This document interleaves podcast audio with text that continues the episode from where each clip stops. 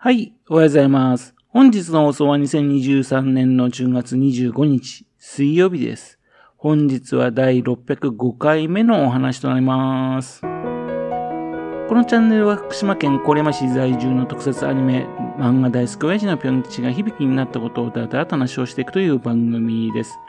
そんな親父の一言を気になりまして、もしもあなたの心に何かが残ってしまったら、ごめんなさい。悪気はなかったんです。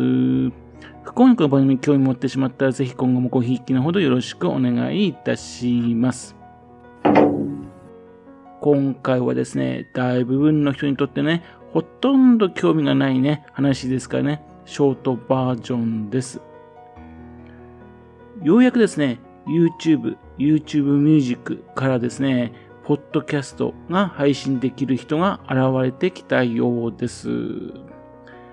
ごめんなさい。何のことかわかんないよねっていう人も多いかと思います。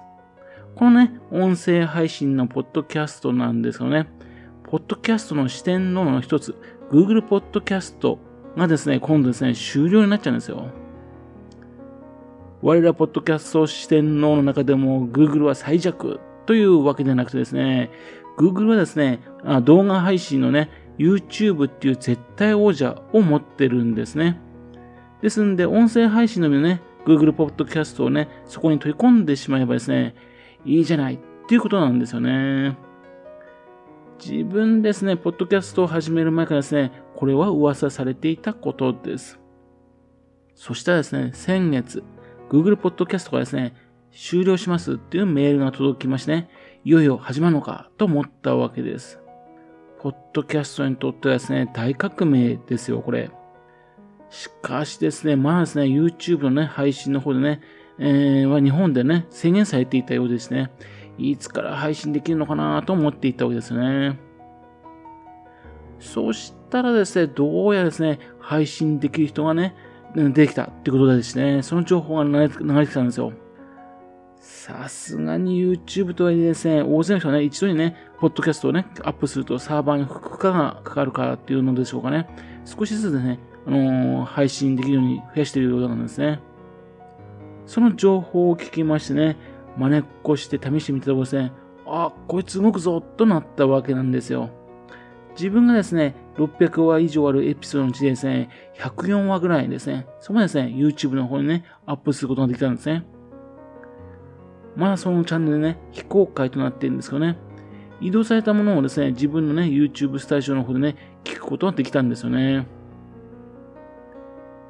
いやー、1年8ヶ月ぐらい前のね、自分の音声、久々に聞きました。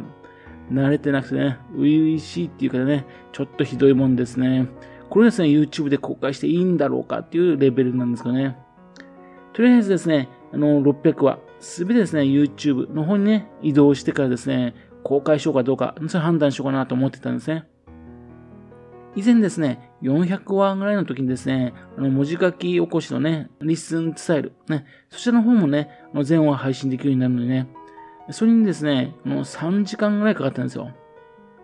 そんなもんかなと思ったんですね。あの LISTEN の場合はですね、あの文字書き起こし、それのためにね、えー、時間かかるっていうんで、まあ、そのままかかるんで、まあ、えー、それも、その時よりも数は増えてますけどね。でも、まあ、4、5時間あれば大丈夫だろうと思ったんですね。それで、一眠りしまして、ね、目を覚ましましてね、そろそろね、全話アップされたかななんて思ってね、覗いてみたんですよ。YouTube スタジオね。そしたらですね、眠る前にね、自分が見た104話までのままなんですよ。ピクリとも数が増えてなかったんですね。えー、今日はですね、それをネタにしてね、えー、1話配信しようと思ってたんですね。それですね、現在のところですね、公開するのね、まだストップしている状況です。今ですね、原因をね、究明中なんですがね、あちこち、あちこちですね、同様な現象が起きているようですね。まあ、それでもね、解決したっていうね、報告も流れてきてますんでね。っていうんで、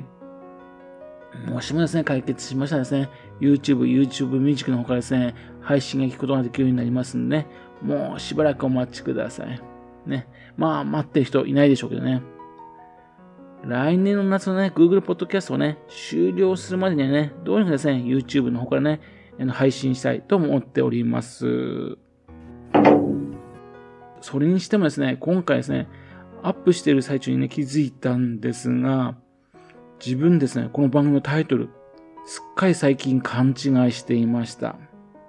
この番組のタイトルね、ピョン吉の構成日誌っていうんですかね。構成っていう字はですね、あの船の航海のね、のその航海の航に星なんですよね。これってですね、普通単語としてね、日本語に存在しない言葉なんですよ。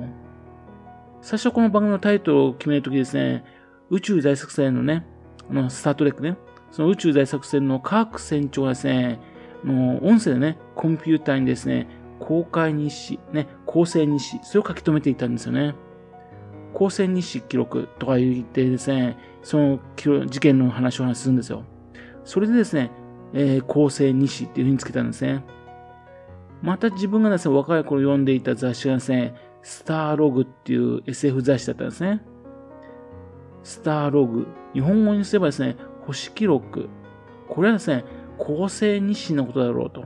ね。というわけで、まあ、横文字ね、スターログっていう言葉も入れていたんですね。それとですね、もう一つ実を言うと意味がありまして、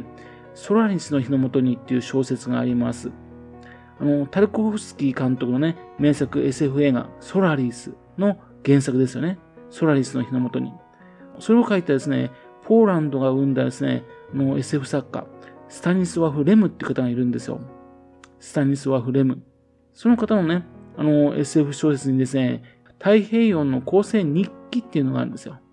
それは非常に奇妙奇定な小説だったんですね。それでね、まあ、構成日誌でしたんですね。ところがですね、自分ですね、それをすっかりと忘れていましたね。毎回毎回見てるんですよ。ですもんね、この番組のタイトルですね、後悔の項の方じゃなくてですね、あの太陽とかね、えー、太陽がね、自分で光る星、もう常に輝く星の方の構成っていう字をね、最近使っていたんですね。ああ、すっかり自分ですね、初心っていうのを忘れちゃったなと。今回ですね、初回のあたりのね、放送をね、え聞き直しましてね、あっと思い出したんですね。というわけでですね、えっ、ー、と、今回ですね、あの、YouTube ミュージックからの配信はトラブっていますがね、おかげですね、この初心の頃のね、配信を聞きまして、ね、えっ、ー、と、配信を始める前のね、え、初心を思い出したっていう話でした。ほとんどね、大部分の人に関係ない話でしたね。はい。それではまた次回よろしくプンキションの高話をお付き合いくださいね。本日もお聴きくださいまして誠にありがとうございました。